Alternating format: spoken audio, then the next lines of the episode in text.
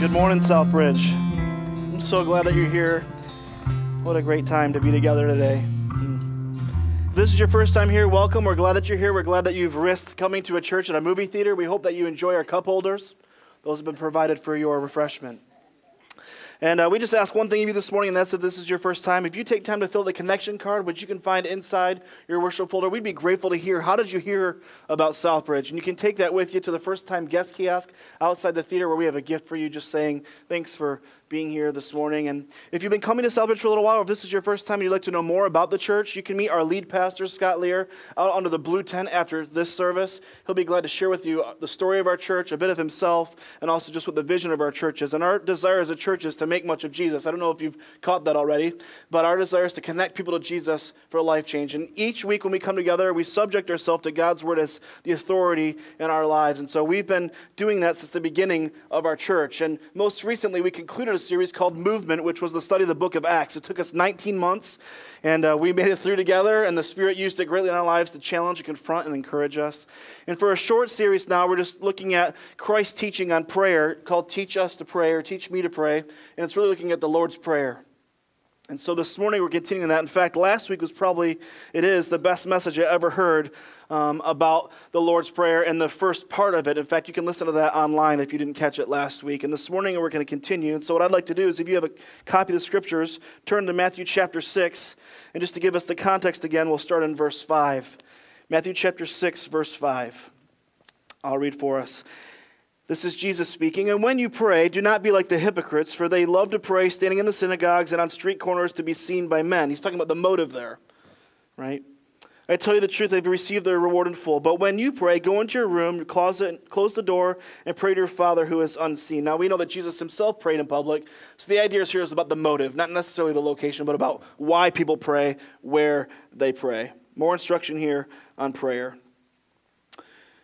Then your Father who sees what is done in secret will reward you. When you pray, do not keep on babbling like the pagans, for they think it will be heard because of their many words. Remember last week we learned that there was just a style of prayer that was they use all the Lord's names they could come up with and put them in a row to try to conjure up God as a, like a seance. And Jesus is saying that's not how it works. That's not what communication and a dialogue is with the Lord. You don't have to, please don't do it that way, he's saying for they think they'll be heard because of their many words. Do not be like them, for your Father knows what you need before you ask Him. And that was a, a teaching right there that was kind of stumbling a bit because if we don't need to address, if God already knows what we need, then why do we talk to Him? And we can realize that prayer is conversation with the Lord. It's really practicing the presence of the Lord, and it's calling us under Him. He is our Father, our Heavenly Father. And He knows what you need. In fact, the book of James says you don't have because you don't ask, but when you do ask, you ask with wrong motives. And so we learned last week that prayer is really about this conversation, this dialogue with the Lord, not a monologue of a litany of things that we desire, like a wish list, like we're speaking to Santa or something. He's greater than that. And then Jesus continues on with his teaching. Look at this. This then is how you should pray. We looked at this last week. Our Father, look at the corporate nature of that. Our Father in heaven. Stop. So we know that this Father is a heavenly Father, and by this idea that He's accessible. Some of us group with the heritage that God is distant. In fact, open theism is that there's a God that exists. He created things and stepped back, and now you can't know Him. Agnosticism is the idea that there could be a God, but you can't know Him. It's not personal. Who's to know? But Jesus is saying on behalf of His Father that this God is a God you can call Father. Now, some of us had terrible fathers, some of us had awesome dads. They both fall, of course, way, way short of this Heavenly Father who knows your needs, who knows your thoughts before you know them, who knows you intimately. Jesus says we begin. And now this prayer is not a prayer to be recited like you have a script and that you're in a play, and God plays his part and you play your part. The idea here is the principle of prayer. So it's not the script that's wrote, it's heartless. No, it's supposed to be from the heart and giving us principles. And so when we address prayer to the Lord, we're addressing a heavenly Father, accessible, relational. And the next Jesus says, Hallowed be your name. And we learned more about that last week that God is completely separate, that His name is, His holy, and He is separate from us. He's not your homeboy. Jesus isn't your bro. He's completely separate, holy, just, full of love, grace, and mercy, and perfect in His wrath against that which is against Him, His will, and His sovereign plan. And so we have an accessible God who's also completely separate from us. The scriptures say that he's an unapproachable light. And so when we go to the Father and we pray, we talk to him, that's who we're talking to. And that's what we learned about last week. Jesus continues, and this is our focus this week. Your kingdom come, your will be done on earth as it is in heaven.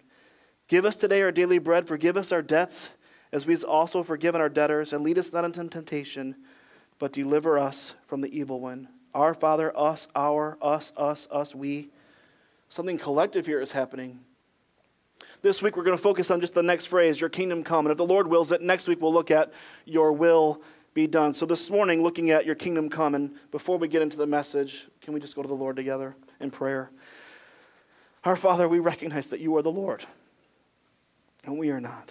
And as we present ourselves before your word, Lord, God, I believe that everyone is here according to your purpose. And God, I just pray that each person here would be encouraged and challenged and equipped that your spirit would confront us and that we would change where you want us to change. And what can I say about your kingdom? You're the king. So help me. I present myself before you, and what would you have said what you want said, but then use your word as you promised to, to bring about life change. We pray these things in Jesus' name. Amen. When we talk about God's kingdom, we're talking about something that is both known and unknown that is here and not yet. So when you think of kingdom, if you close your eyes and thought about a kingdom, what do you think about? In preparation for the message, when I think about kingdom, I always, because I have five children, think about kings, queens, uh, castles, a moat dug out with some kind of creature inside it, a drawbridge, um, usually like some kind of king, and then there's peasants. There's always some disease they're facing, like bubonic plague or red scare, or red death, black death, whatever. That's kingdom stuff to me. Peasants, serfs, bringing out their dead, and all that. Yeah. But that's not what the scriptures have in mind. No. There's something very different, and this is very different than what Disney can imagine here, if you will, and that annoys me. The word translated English in kingdom, then, in the Greek would be better suited if it was translated as to rule or reign. So we're saying, Your kingdom come, it's about your reign happen. And God's kingdom is wherever his reign and rule is. Hmm? Your reign reach here, we're saying. And where does God reign? Well, the scriptures tell us in the Old Testament, Psalm 103, verse 19, the scriptures say the Lord rules over all things. In 1 Chronicles chapter 20, we see that the Lord, you are you reign over all. In 1 Chronicles chapter 29, verse 11, the scriptures read, Yours, O Lord, is the greatness and the power and the glory and the victory and the majesty. Indeed, everything that is in the heavens and the earth, yours is the dominion, O Lord, and you exalt yourself as head over all. That's the kingdom as good students of the Bible, then we'd ask, okay, there is a kingdom, and the scriptures seem to indicate there is a kingdom, and it's not really about a castle with a moat. It's this reigning. Who's the king? Hmm? The scriptures give us the answers. Jeremiah chapter 10 says, You are an everlasting king, O Lord. Psalm chapter 29, verse 10, the scriptures say that the Lord is enthroned as king forever. All the songs that we've sung up to this point just come from these scriptures. We're singing back to the Lord who he is. He is the king, and what he does, he reigns. In the New Testament, though, we see that Jesus Christ is king. Jesus is king, especially in the book of Matthew. Matthew, one of his motivations is to depict Christ as king. And so, if you remember when Jesus is standing before Pilate, this is just before his crucifixion. Jesus' opponents have called for his crucifixion, and Pilate, who has been given this authority to make the shot call on Christ's death or life. They're having a dialogue together. It's recorded for us in the scriptures, amazingly. So Pilate says to Jesus, Are you a king? And the implication is, What kind of king are you? Where's the kingdom, man? Where's your kingdom? See, he would have an understanding of when he's looking at Roman rule, where the palace is, where the kings that have been appointed under the Roman emperor are. And when he looks at Christ and he sees a few followers, what kind of kingdom is this? It's just another person thinking other stuff. And Jesus answers him, and we have it recorded for us. John chapter 18, verse 36. Jesus said, My kingdom is not of this world. If it were, my servants would fight to prevent my arrest by the Jews. That's how things work on earth. That's how kingdoms and kings and soldiers work. But now my kingdom is from uh, another place. And Pilate must be thinking, This guy's taking crazy pills. You are a king then? So you are a king. You, you're admitting it. Jesus answered, You are right in saying that I am a king. In fact, for this reason I was born. And for this I came into the world to testify to the truth. Listen to this jab. Everyone on the side of truth listens to me. Hmm. Do you know what Pilate says next? What is truth? You didn't, I don't know if you thought that that was just a 2014 idea that how can we know truth and truth is relative. 2 plus 2 equals 4 to you, but 2 plus 4 equals 5 to me. We can just get along and agree about that. Jesus says, So this is the truth, and everyone on the side of truth agrees with me. And Pilate's like, mm, I just want to do my job. So Jesus admits to being a king of a kingdom, and so that means there's a reigning happening. So whose kingdom is it then? Is it the Father's or the Son's? Yes, is the answer to that. The Father's kingdom is no more distinct from Christ's. And Christ's words then are to distinguish the kingdom of God, your kingdom come, versus the kingdom of this world or darkness, disorder, or the accuser. In fact, it was read this morning as we began into worship this idea that we've been saved from a kingdom of darkness into this kingdom of the Son. S O N. So Jesus was the sent king, he said of himself. Jesus Christ is the Messiah. The word Messiah means anointed one, or the one with the right to rule and to reign. He was the long hoped for one by Israel. But people were thinking that the king would come, the hoped for one would come and bring a castle with him, would overthrow the political rule. That'd be very political, and then everyone have their man finally in place. They did not expect the kind of kingdom that Christ was bringing into this world, into this secular space. So when we pray for his return and reign and rule here and now, we're saying, Your kingdom come.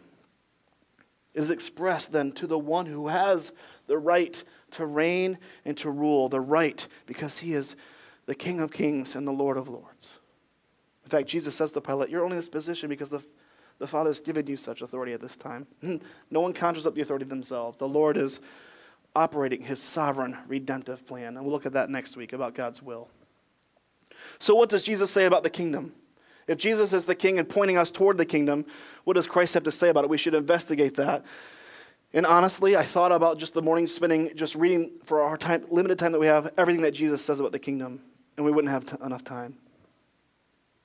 I was overwhelmed in preparation for the message about how much is said in God's word about God's kingdom and what Christ has to say and what he taught about the kingdom. So, our, for our benefit this morning and our understanding, we're going to look at several scriptures. Usually at Southbridge, we're looking at one text, working through the text. We teach expositionally. Every once in a while, we teach topically. This is kind of like a, a blend of that. So, there's going to be a lot of scripture today. But I challenge you this week to investigate it for yourself. In fact, just Google, what did Jesus say about, the, about God's kingdom? And then get into your Bibles, investigate it yourself. It's your relationship with the Lord. I will not broker it for you, huh? So Jesus said in Luke chapter 4, verse 43, mentioning the kingdom here, that this is why he was sent. But he said, I must preach the good news of the kingdom of God to the other towns also, because that is why I was sent. Now, what's the good news? Well, we would teach that the good news is that Christ came as God put on flesh and then he took upon himself the punishment that was due to us, so that whoever believes in that work would not have to suffer the punishment for themselves for all time, because our sin is against God, not just one another. And God is eternal, so the punishment must be eternal. So that whoever would believe in him would have everlasting life. It would be have life or abundant life with him forevermore in this kingdom. That's what we'd say the good news is. Yet when Jesus says that, he's not died and rose again yet. So it's about the coming of the kingdom. It's about the kingdom coming in and that you can know that, that this is relational, so that wherever God's reign and rule is, there's a relationship happening there. And Jesus saying, This is the plan. In other words, the kingdom is the heart of his message. Why? Because it's God's plan.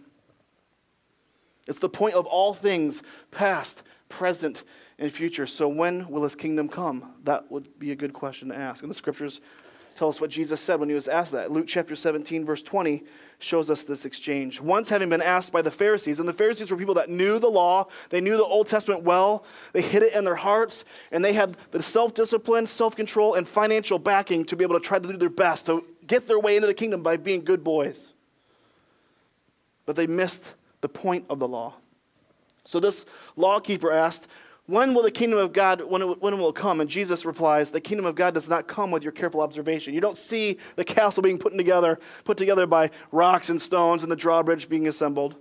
Nor will people say, here it is or there it is, because the kingdom of God is within you. Now, this teaching would have been quite offensive. How can it be with, within people when God is so separate, when you can barely even know this God? He's holy. How could it be in our midst when we are just people. We're, we're looking for someone to come and overthrow Rome. What are you talking about? Then he said to his disciples, then, the time is coming when you will long to see one of the days of the Son of Man, which is a reference to himself, a nickname he gave himself, but you won't see it. Men will tell you, there he is, or here he is, like people saying there's the Messiah, and this happens today. In fact, I even saw this past week someone say that they're the second coming of Christ, um, sunglasses on and a nice tie and handshaking everybody, and people were following. He also said that this, the accuser is not real, Satan's not real, that the, the kingdom is him, and that um, he needs your money. So uh, it's awkward because I didn't know God needed it so badly. The economy's been bad. So men will tell you, there he is or here he is, but don't, don't go running after them. For the Son of Man in his day, the day of his return, will be like lightning, which flashes and lights up the sky from one end to the other. But first he must suffer many things. And that's what we see through his the crucifixion and the suffering that he experienced. Jesus was known as a man of sorrows, and he's the king. And be rejected by this generation, and many generations reject him, of course. So Jesus says that the kingdom is in the midst of them, but it will not be seen like an arriving fortress being built up and a moat dug out. So the kingdom is both arrived and is within and still yet to come. So when we say, Your kingdom come, the request means immediately, suddenly, Lord, please bring your rule, your reign here now. The implication then is that Christians are to concern themselves with what God is doing in his redemptive plan. We are to pray for his reign to be present in our midst. Lord, start with, start with me. When we pray, Your kingdom come, we are calling for God to fulfill his own plan immediately. And that's what makes this request, Your kingdom come, and next week's focus, if the Lord wills it, Your will be done, so difficult. Because we're mostly concerned with our kingdom, our reign, our rule, our will. It reminds me of the phrase, hearing, growing up hearing this, um, watch your mouth. We better be careful what we're praying about because we're saying your kingdom come, but do we mean that? See, most of us, when we engage prayer, and I've had a lot of experience in this. Really, what I'm doing is I'm putting my coins in a prayer into the slot and pulling the arm, hoping that I get what I want, hoping I get the jackpot, huh? And then I can advance my kingdom. And my kingdom is really a kingdom of, of I have two um, feel comfortable and for the glory of Christ. Now, I've had other ones, and we'll get to that later. What are yours that are competing? This is something that's difficult to pray if we think about the implications and we think about what we're actually saying. Think about your prayer life right now, if you will. Is it one that's concerned with the kingdom being exalted and God's name being hallowed, or are we concerned with our kingdom being exalted and our name being made great, that the renown of ourselves would be made known? Hmm? So the kingdom is going to come. It's already here. It's about the past, the present, and the future. So, what does it look like when the kingdom invades this secular space? How does the kingdom arrive? And if you're a note taker, this is probably a part where you can do some of this. God's kingdom is invading this space, starting in our hearts, then cultivating us into proper kingdom inhabitants, if you will, and then concluding with his return. So, number one, how does the kingdom arrive? The kingdom comes in salvation and submission. Look at Mark chapter 1, verse 15. The kingdom comes in salvation and submission. The time has come, Jesus says the kingdom of God, so we'll look at lots of kingdom statements by Christ today. The kingdom of God is near, but he says it's arrived and it's repent and believe the good news. How is it possible that Jesus would call people for repentance when he's such a nice guy? Why would Jesus ever tell somebody to change, you know? Hmm. Repentance is a changing, it's a, it's a turning. So, how does the kingdom come? How does the kingdom arrive? Well, it partly comes through in salvation and submission. When someone then repents and does exactly what Jesus just said about the kingdom, repentance is a turning, a turning from our sin and then turning to the king by faith. It's the beginning of kingdom living. When someone gives his or her life to Christ to follow him, that's the kingdom bringing, breaking into a troubled world. And this world has trouble, doesn't it? And all of us have suffered in our own ways. And who's to measure one suffering against another? Your suffering is your suffering. In this life, you're going to have trouble. But take heart because Jesus has overcome the world. Do you have Christ? Or are you doing it alone? In chapter 10 of Romans, verses 9 through 13, we see more about this idea of salvation and submission in relationship to the kingdom coming. If you confess with your mouth that Jesus is Lord and believe in your heart that God raised him from the dead, you're going to be saved. Now, this idea of Lord is the idea of king. It's the same understanding. You're confessing that Christ is the king and you're not the king. You're not running the show. For it is with your heart that you believe and are justified, and it is with your mouth that you confess and are saved. As the scripture says, anyone who trusts in him will never be put to shame. They might be put to death, and we're seeing that on the news. They won't be put to shame as they stand before the Lord. So we see that salvation comes to those that confess with their mouth and believe in their heart that Jesus is Lord. So to, so to say your kingdom come is to pray that he may take up his reigning residence in our lives, but also that in the hearts and lives who have yet to yield their life to Christ.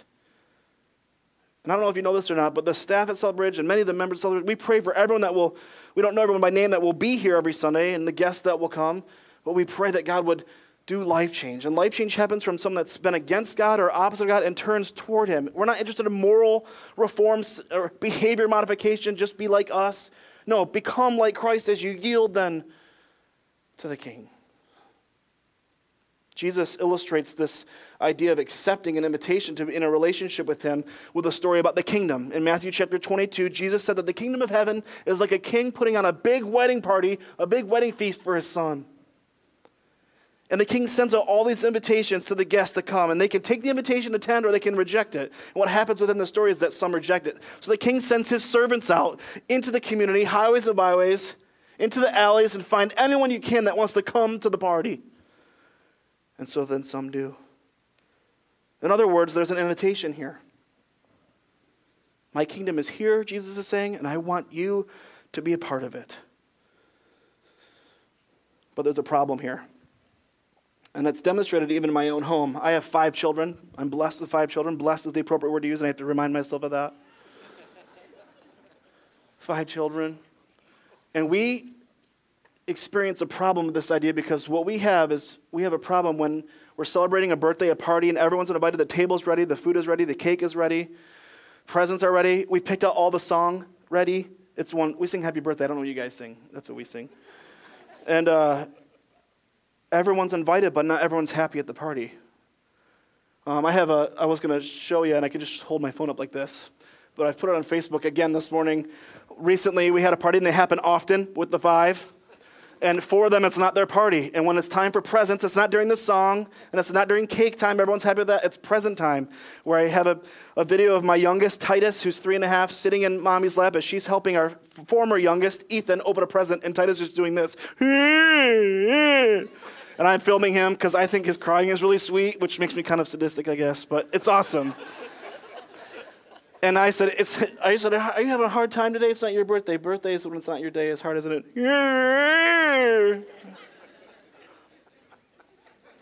It's awesome. He knows everything.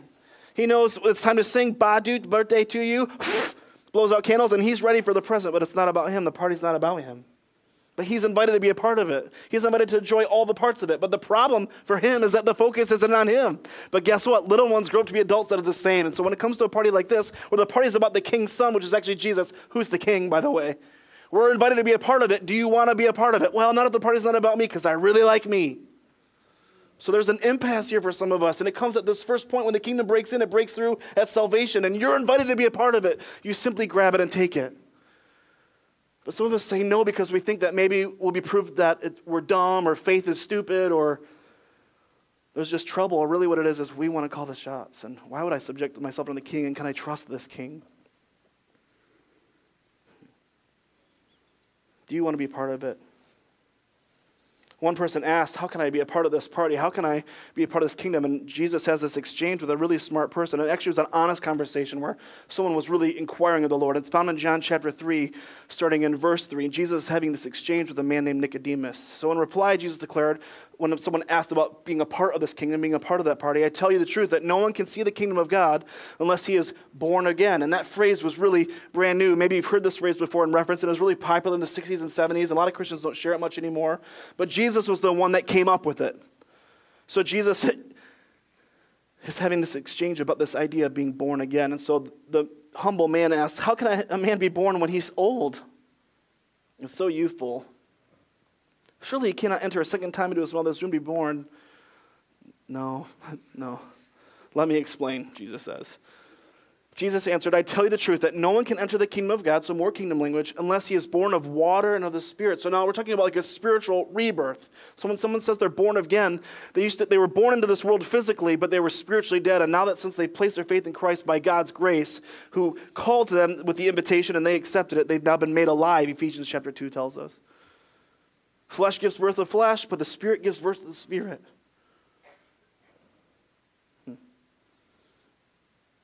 In Matthew chapter 13, verses 1 through 52, are found multiple parables taught by Jesus about the kingdom of God. Jesus says that the kingdom is like a treasure, and it's like this priceless pearl, and people are running to grab a hold of this because it's so valuable. And we're to receive the kingdom by faith, and we take hold of it. The kingdom then enters in to this world in our own lives as we submit, as we surrender, and that salvation comes upon us. We're brought into the family of God. That's why we call him Father through our adoption by the work of Jesus Christ. So we call him Father, but we also call him King, and we're an inhabitant of his kingdom through salvation, submission. So simply being moral or a nice person won't do it. Because Jesus said, unless your righteousness exceeds that of the scribes and Pharisees, really, really dedicated people to the law, You'll never enter the kingdom. More kingdom talk from Jesus. So, how can I be better than them? Jesus is expecting perfect righteousness. Who can get in? Only Christ is the one who's righteous. So he gives his life so that we can call on him and say, I count on Christ's righteousness for myself. God, will you have me? Will you have me to the party? And it's by receiving the invitation through faith through repentance and confession and then surrendering to the king that we find this idea of the kingdom invading this place. So, in one sense, then, the kingdom comes by salvation and submission. When I pray, Your kingdom come, I'm relinquishing the rule of my own life to the king and then asking that he start his kingdom arrival with me. But there's more, and that would be enough. but there's more. Another way that the kingdom arrives the kingdom comes in sanctification. Sanctification is the process whereby God's Spirit is causing us to become like Christ, to act and imitate Him, to behave like Him. And we see that the kingdom is happening through sanctification. In Matthew chapter 6, verse 33, we read that we are first to seek the kingdom of God and His righteousness. Have you heard this verse before? It's right after this idea about don't worry about what to wear, don't worry about what to eat, and I worry often about what to eat. I'm really good at it. I could probably go pro, probably. I'm thinking about skipping college and going right to right pro. Jesus says, don't worry about that stuff first. Even those, are, those are your daily concerns. Be mostly concerned with his kingdom and his righteousness. And all the necessities will be given to you as God sees fit, as he sees fit. In doing that, what we're saying is, your kingdom is my cause. It isn't my cause that matters anymore. And this is what it takes for the, that's, that's what believers can say. That's what adopted children of Christ can now say. It's your kingdom is my cause. So think about your life for a moment. What have been your kingdom's causes? If I, if I go chronologically, I can think back through, there was a time um, that my kingdom's cause was having the best baseball card collection, but there was always someone that had one better. So I had to steal from my friends to try to get it. I stole from the grocery store to try to get it because I was worried about my kingdom. Because I didn't want my friends to think I had a great collection pretty dim view. Another kingdom's cause for youth is that they'd have the best video game stuff, but the video game people are really smart because they keep making new ones. And the parents who are trying to make their kids happy, because sometimes the parents, their kingdom is simply their kids. Their kids' happiness will then try to get more. Growing up, even more so, I wanted to be liked, so whatever it takes to be liked. Um, I tried to start being funny in middle school, and teachers didn't think it wasn't much funny, and just wanted to be liked. And sports, I wanted to be a professional athlete, and I've been this tall since seventh grade, so basketball's been out for a while. I know Spud Webb was five seven, whatever. And then I started getting into more into church world, and this is where it gets messy because I was doing good boy church things that no one could correct. But the motive was that, so that people would be happy with me, chiefly the Lord. But I didn't know that God loves me regardless of my behavior. Now, those that love Him obey Him, Jesus says. But God loves everyone, but not everyone's in relationship with Him because they're saying no to Him. But I didn't have anyone to correct me that, Jason, your motive is that simply that you're trying to get God to love you. So my kingdom still at that time was, my kingdom come. My kingdom's missions were for me. And what happens in sanctification is that those start getting pulled away. The two missions of the feeling good kingdom versus the kingdom of the Lord, this one starts to dissipate. There's no competing kingdoms anymore. That's what's happening for the life of the believer at God's pace, though. We wish that God would grow people faster. Be gentle with us, Lord, but can you get my spouse to act right? They got problems, and I don't.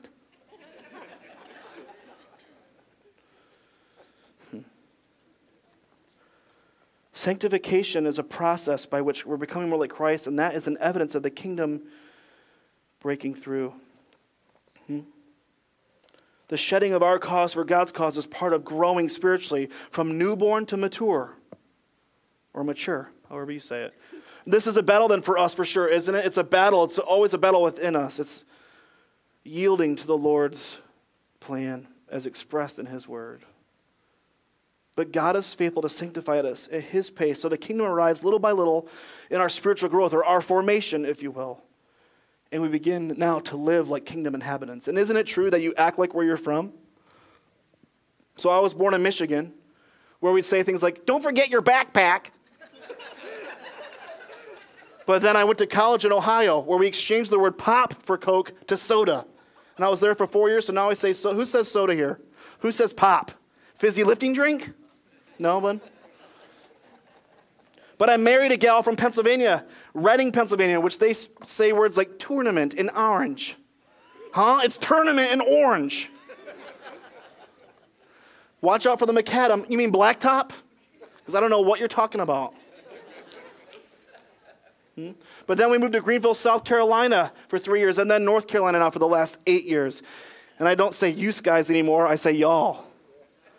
You act like where you're from. I went on a missions trip to um, Jamaica for 31 days with my wife and some teenagers, and I began saying manala and yeah, man. And I'd say, it, got back to the States and say like to even older women, yeah, man. I mean, yes, ma'am. I don't know.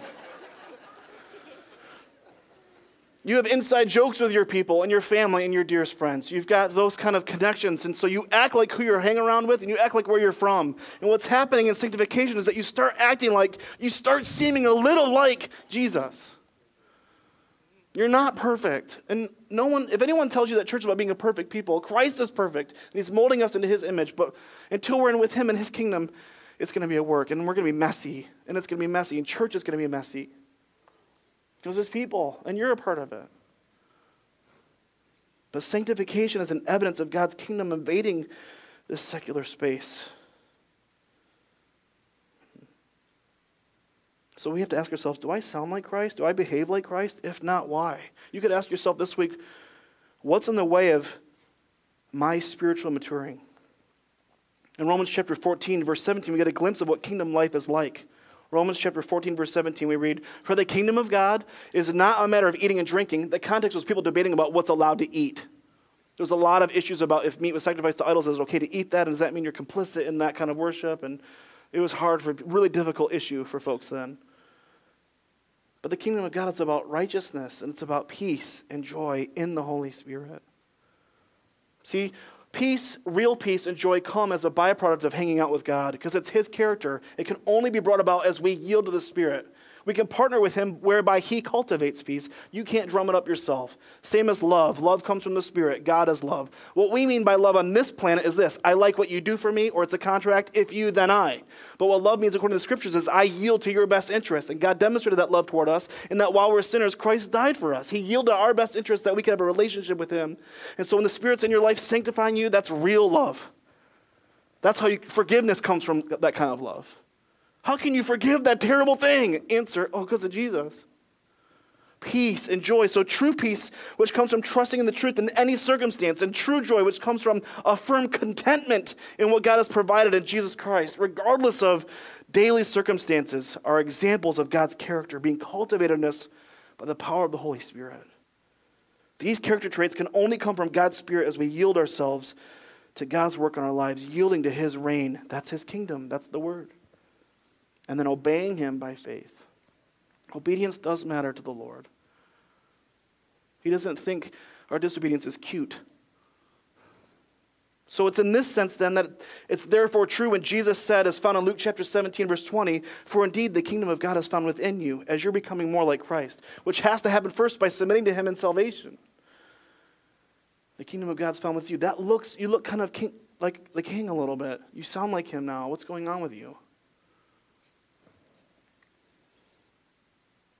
So we could pray something like this Father, allow your kingdom to be seen through my life. Help my life to look like what it looks like in your kingdom. Replace my depression with joy. Exchange my anxiety with your peace. Change my anger to your kind of patience. Have you ever heard a parent say this to their child? You're making me so angry. No, you're in charge of your emotions. You're angry for something with you because you want your child to act big.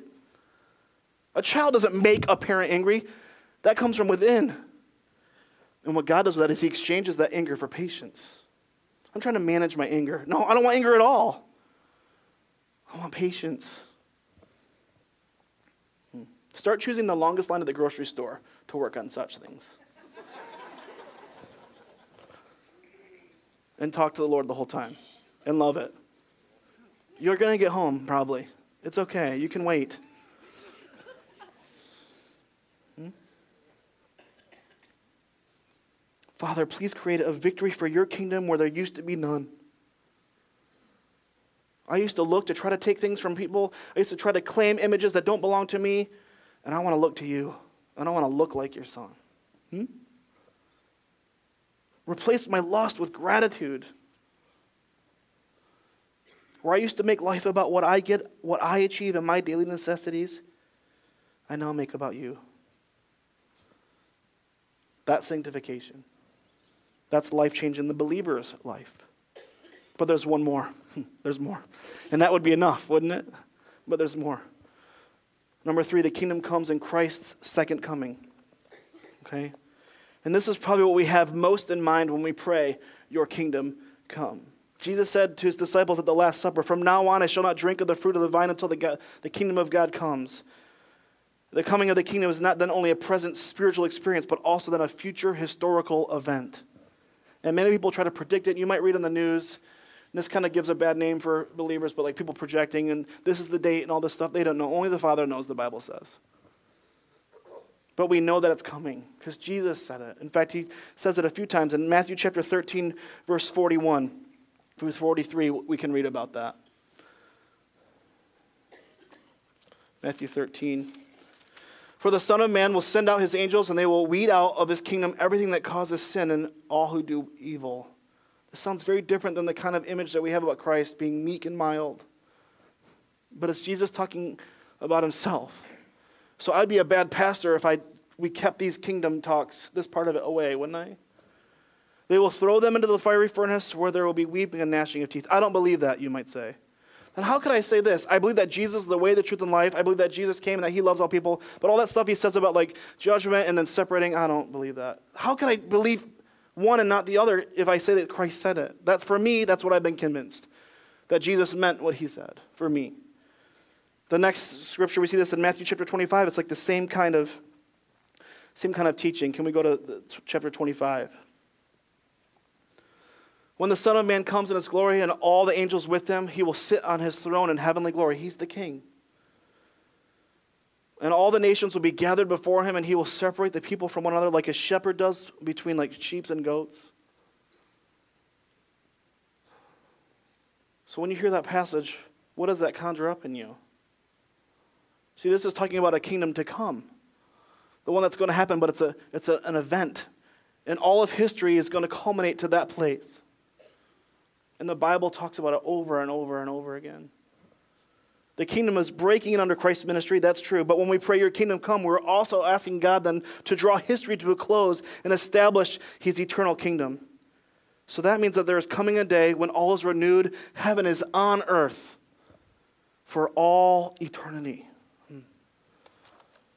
Psalm chapter 145, verse 13 reads that your kingdom is an everlasting kingdom, and that is true. Old and New Testament point toward this forever kingdom.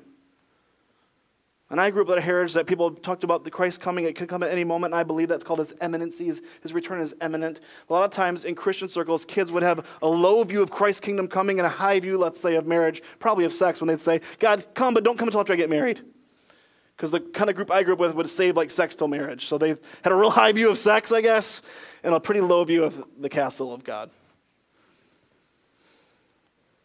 But we say, Lord, we want you to come. We want you to eradicate the evil. We want you to take care of all this. But we want more people to come to know you too.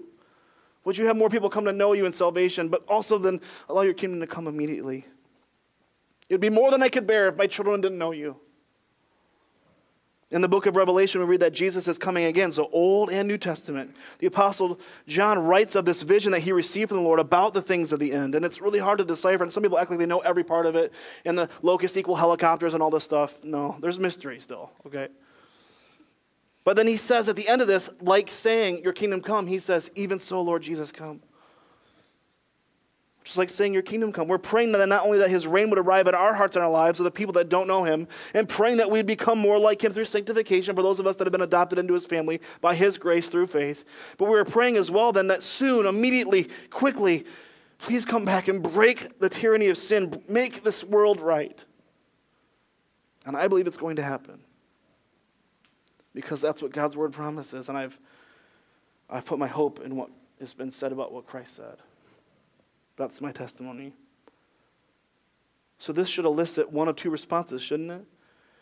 If I say that Jesus is coming, and if he's coming tomorrow, it should make you respond in one of two ways either fear, probably, or joy. Which is it for you? Did anyone ever go with this experience? If I was um, wrestling with my brother and mistreating him or just rabble rousing, um, roughhousing in the neighborhood, um, gallivanting, if you will, I remember my mom saying phrases like this. Did you ever catch this? Wait till you're now, how did you know?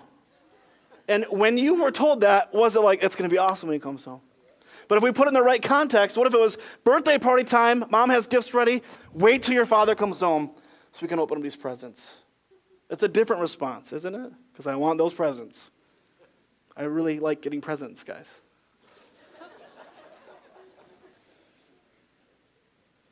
if I say Jesus is coming, wait till Christ comes. It's going to be incredible. Does that cause fear for you or joy? What is your response to the arrival of the king? And we already alluded to this, and I'll wrap up the message with just this section here. But the important question again is who will be a part of his kingdom? And lots of people have a say on this, but let's have the scriptures then tell us. Okay? Is it that the good people go to heaven view? The Bible doesn't say that because no one is good enough.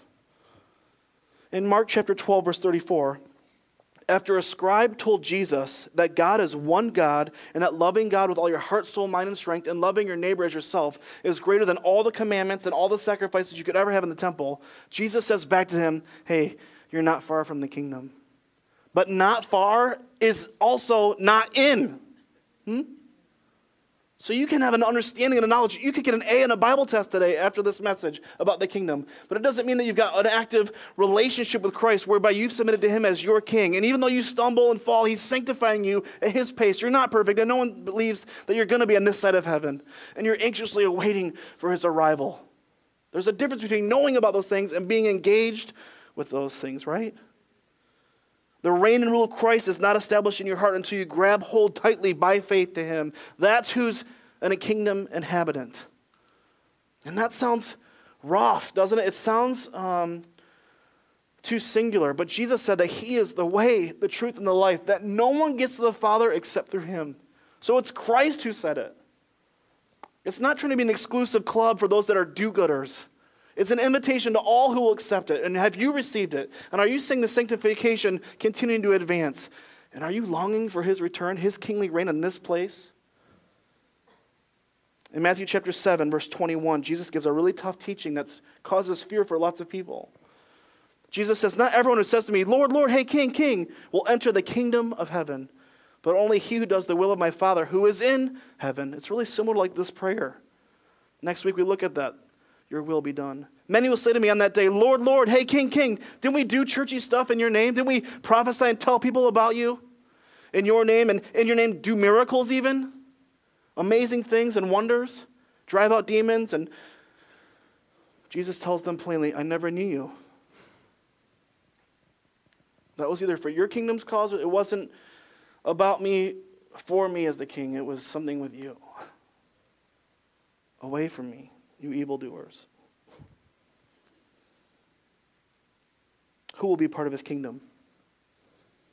In Revelation chapter 5, verse 9 through 10, we read that the kingdom will be comprised of ransomed people from every nation, tribe, and tongue.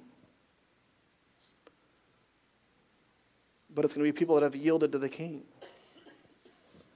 Does that include you? That's what our longing is for as a church for this city of Raleigh, that Christ would be the king of this city. Will you pray with me?